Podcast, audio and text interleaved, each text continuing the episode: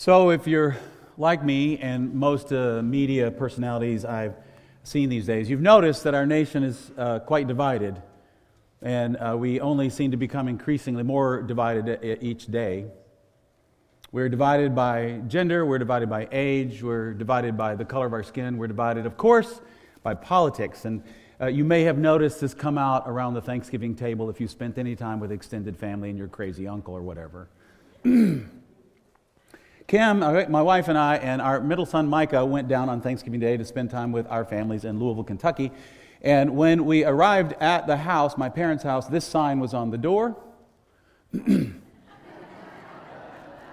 allowing absolutely no political talk whatsoever, which is quite a feat because my son Micah is very smart, very articulate, very persuasive, and if all else fails, very persistent.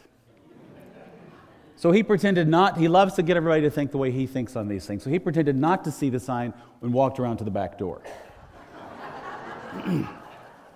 which was locked.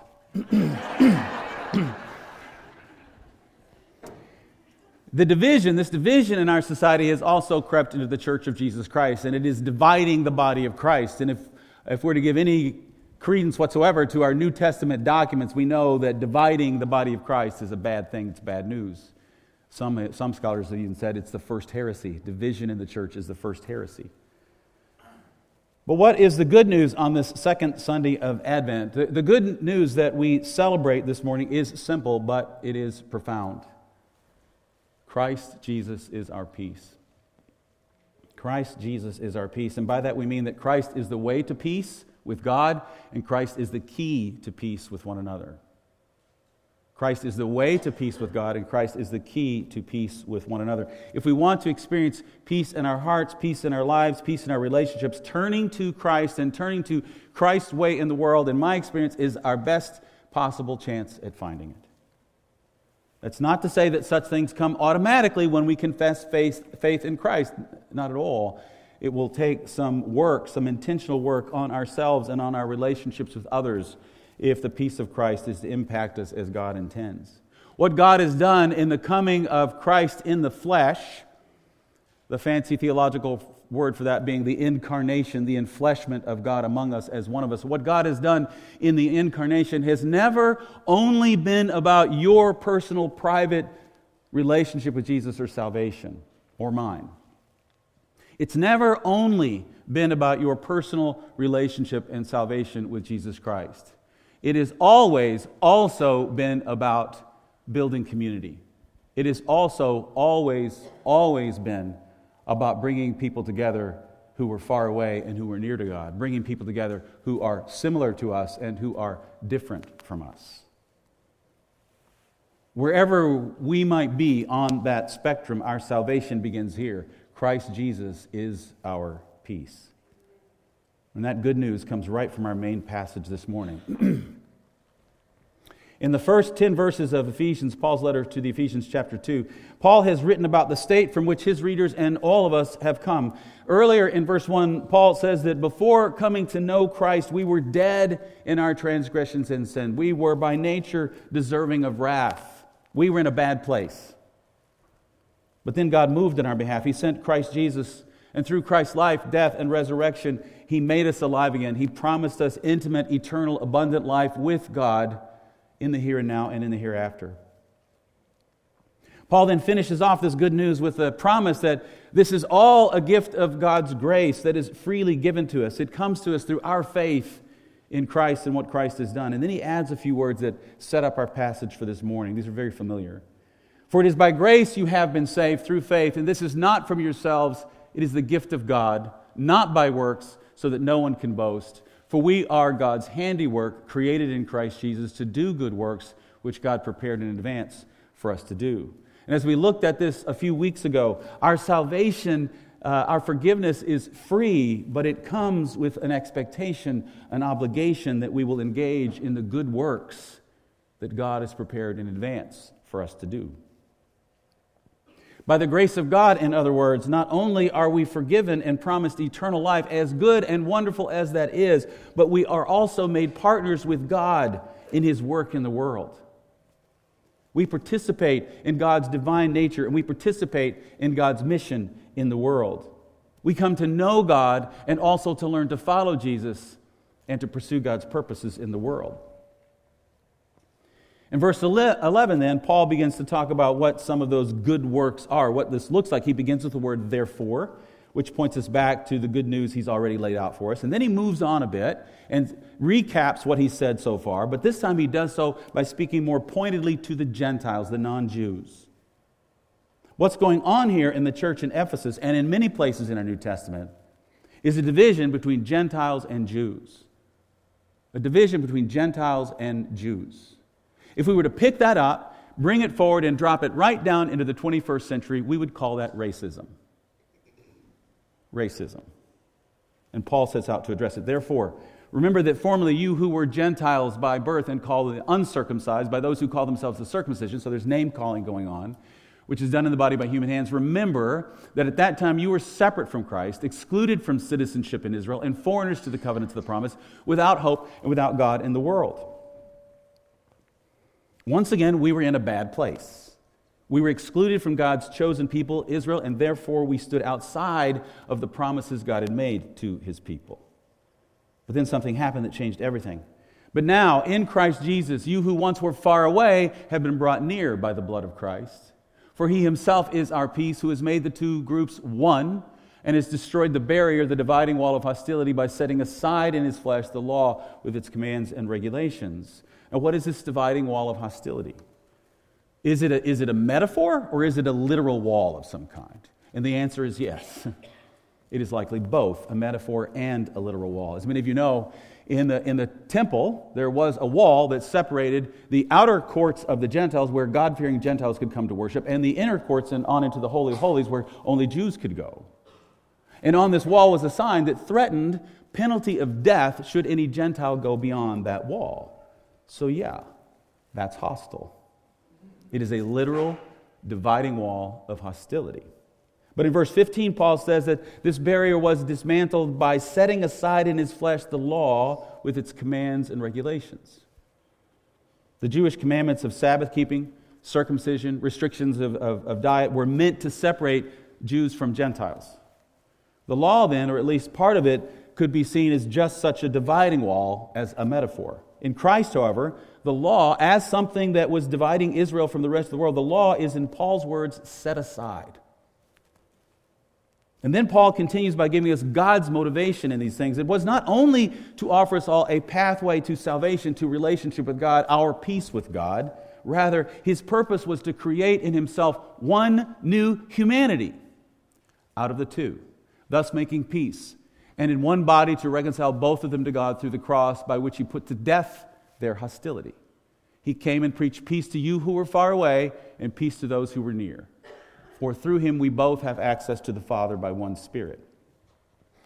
So those who were near are the Jewish people, the people of Israel. Those who were far away were the Gentiles. They were us, most of us. And Christ has preached peace to us all.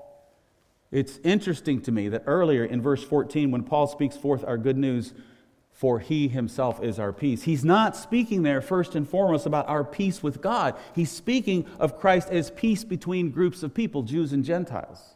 Why? Because peace with God and peace with one another are part and parcel of the same reality in Christ.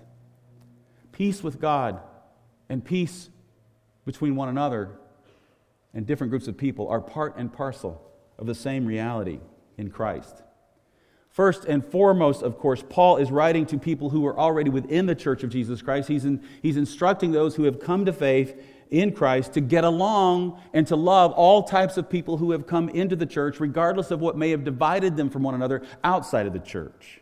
Now we have been made into one new humanity, one people. Consequently, he says, you are no longer foreigners and strangers, but fellow citizens with God's people and also members of his household, built on the foundation of the apostles and prophets, with Christ Jesus himself as the chief cornerstone. I want you to notice how in this passage Paul brackets his comments here with references to citizens and citizenship. So in verse 12, we Gentiles were excluded from citizenship as foreigners and foreigners to the covenants of the promise that God made to Israel. And then down in verse 19, we have become citizens. We Gentiles have moved from being understood as outsiders to having full rights as insiders, the rights of citizenship in the kingdom of God. We are now a part of God's household. Then Paul, as he sometimes does, adapts the imagery.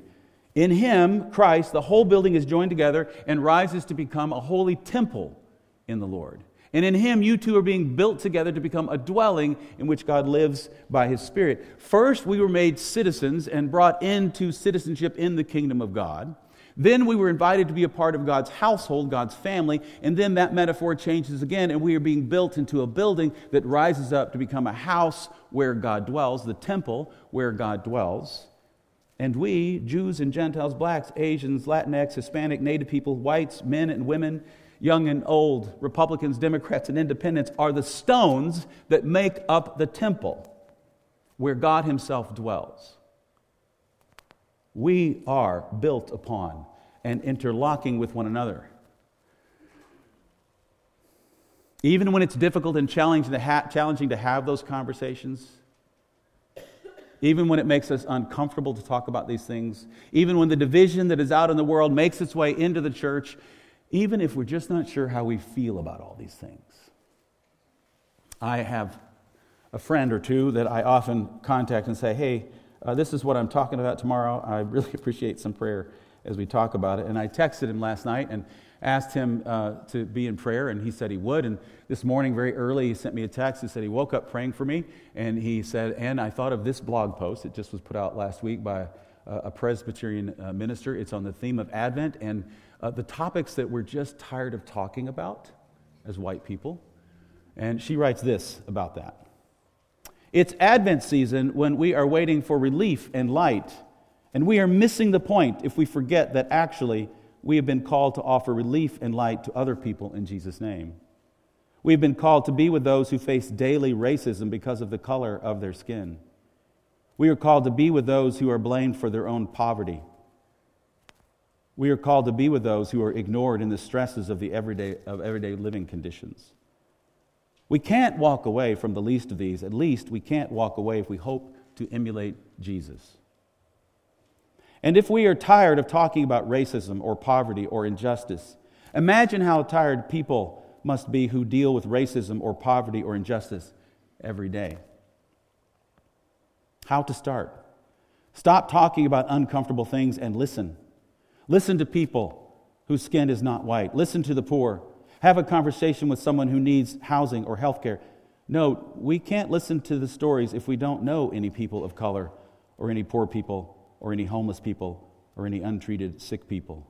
Are we actually too tired to pay attention to our neighbors? Advent is a good time to wake up and pay attention.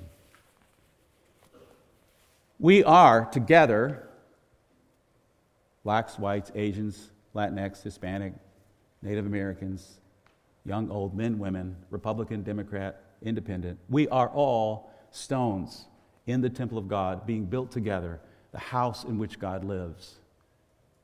Whether we like it or not, whether we're comfortable with it or not, whether we're not sure how we feel about it, that's who we are, and that's who God calls us to be.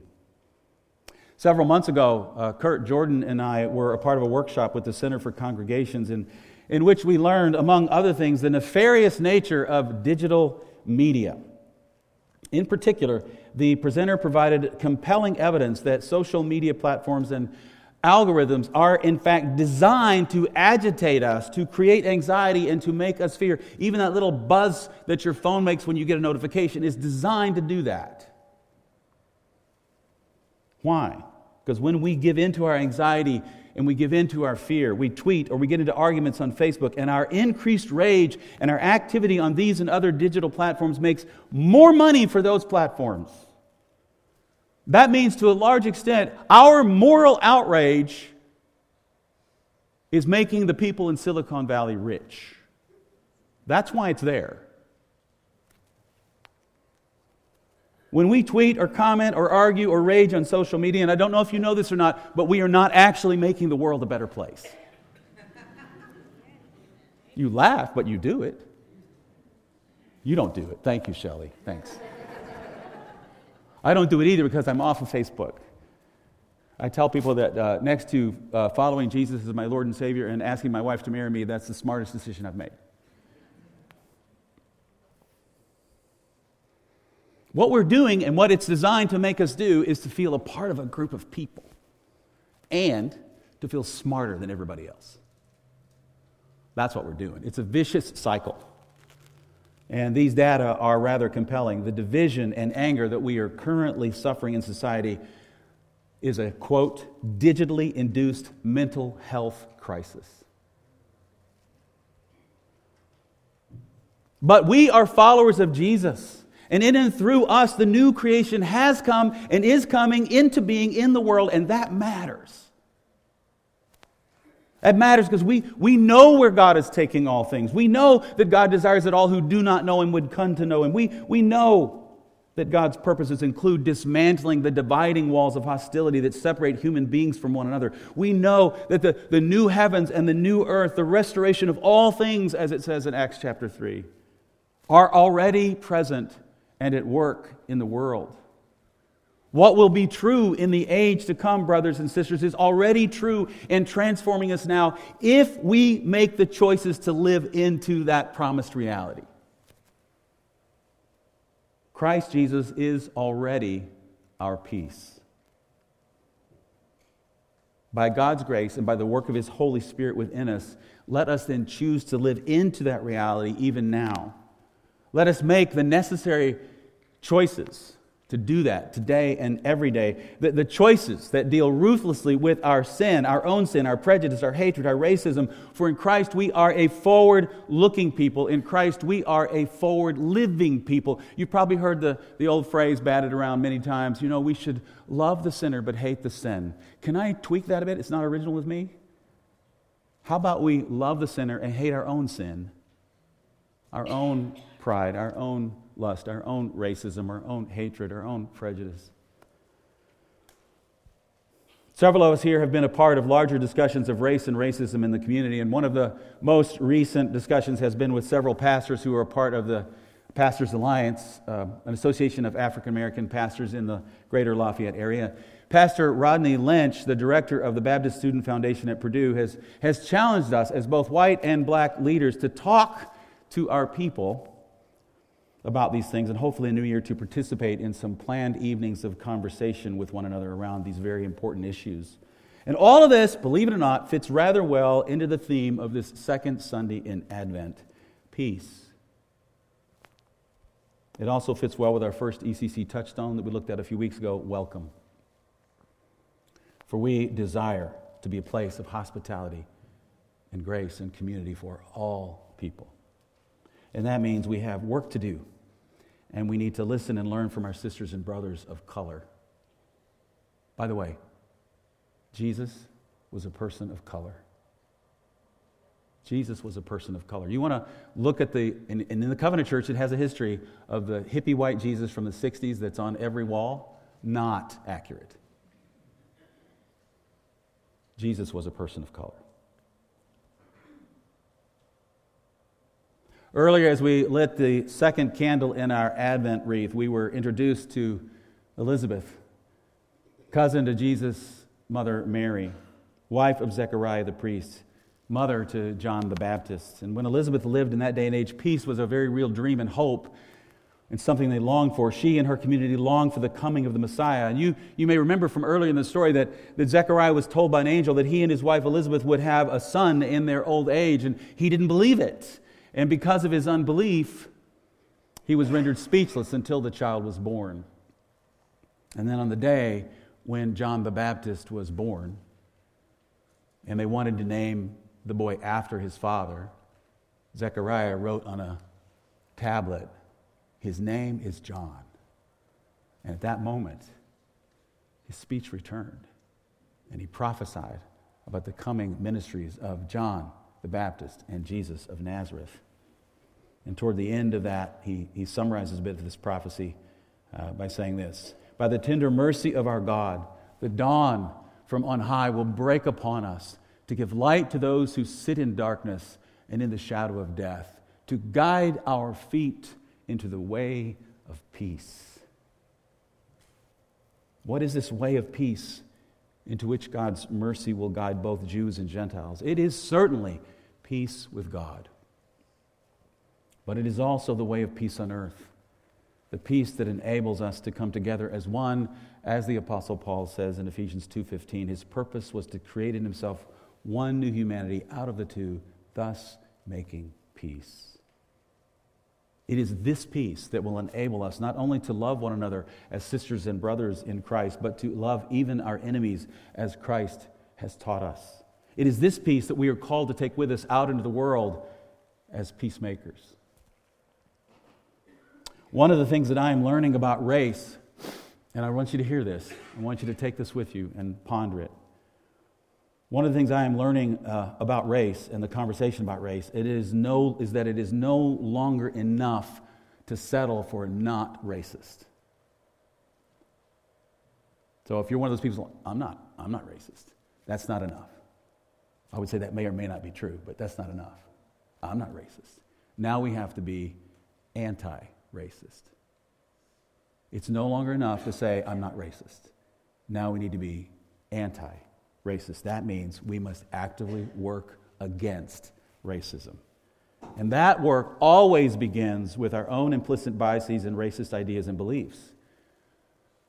Speaking for myself, there are more of those ideas and beliefs in me than I would have ever imagined. And it is not too much to say that it is way past time that we discover the path forward in ourselves, in our community, in the world, and in the Church of Jesus Christ. When Pastor Jordan and I took part in an anti racism workshop at North Park Seminary a few weeks ago with pastors and leaders, a diverse group of pastors and leaders from around the Central Conference, at times the room was tense because it's, it's difficult to talk about these things.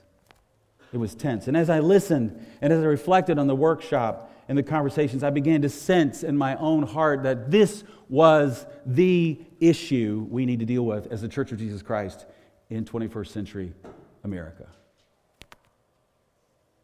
This is the challenge before us, and we need to get this one right. I also talked with David Kersten, a friend of mine, also the dean of the seminary, and he stated that in his mind, this conversation on race is ground zero that is, that is, this is the center of the intense action needed in our nation. This is square one for the church at large and for the covenant church in particular. And my prayer is that we here at ECC can become a pace setter and a catalyst in our community for this needed conversation, at least among the predominantly white churches. Trust me, the churches made up predominantly of people of color are having this conversation. They are pace setters. But my prayer is that we can become a pace setter and a catalyst as well. For starters, if these conversations on race have not really yet been a part of your own experience, I invite you, I challenge you to wade into the rather deep waters of the conversation surrounding race and what our denomination sometimes refers to as racial righteousness. Christ is our peace. That is our good news. How are we to respond to the good news? Well, first, I don't want to miss the opportunity to say that if you are here today and you do not know peace with God, you've not ever come into a relationship with God, then that would be your first response. Do you want to know peace with God? Are you ready to take that step? Then I encourage you, come down and ask for prayer at the end. Write something on the communication card. Check the box in the back that says you want to know more about what it means to know and follow Jesus. I don't want to miss that. But beyond that, let us begin by educating ourselves about those places where uh, there are dividing walls of hostility between us. I have a short list, uh, list of books in your Bible app live event. If you've never used the Bible app, once again, go to wherever you get apps, download it. If you type in Bible, it's probably the first one at the top of the page. It's created actually by a covenant church. Click on the More section and on the home screen in the app, then on events. And if you have location services turned on, ECC's live event will pop to the top of the list. You can find there questions for discussion, more resources, and the text that we've been preaching from. And you can find a list of books there as well. I'm going to project them on the screen uh, and leave it up there so if you want to write them down or take a picture, you can. These are just a few of what I consider sort of entry level. They're not, I'm not saying they're all easy to read. They're not. They're still going to challenge you, they're still going to disturb your peace even as you pursue peace by reading them. Um, I didn't do this in the first service. I'll just let me give you a recap. The new Jim Crow is really big and it's probably, the, in my opinion, the least easy, easy to read of these. I have not read I'm Still, still Here, uh, but Jordan and uh, Kim have read it, and everybody was in that class last year. They can tell you about it. I think it pushes some buttons well. Wide Awake is the conversation that got this started. I quoted from this a few years ago, written by a covenant pastor. I think it's excellent because it's part narrative and part teaching, and he, he knows that he's dealing with people who have to move along with him. And so I think that would be a good place for most of us to start. And Just Mercy, not read it. Uh, Kim has read it, no others have read it. That's actually going to be a movie that's released on Christmas Day as well. But that was, that's kind of just a rundown of what you might think there. If you want to go deeper, if you've read all those books, somebody came to me after the first service, I've read all those. I'll send you an email, and that's what I want you to do. Send me an email if you want to read beyond this into some more challenging uh, conversation and resources. I'd be happy to send that to you. It's an expanded list of, of books and resources. Now, I've not read all of these books, but I can tell you that uh, I, have uh, all of them have been recommended to me by people in our congregation and our denomination whom I trust. And, and my challenge is that we start somewhere on this list. I also want to acknowledge that these these books are mostly about or written from within the conversations between whites and blacks. And there is certainly the need to go beyond the limitations of these two people groups alone.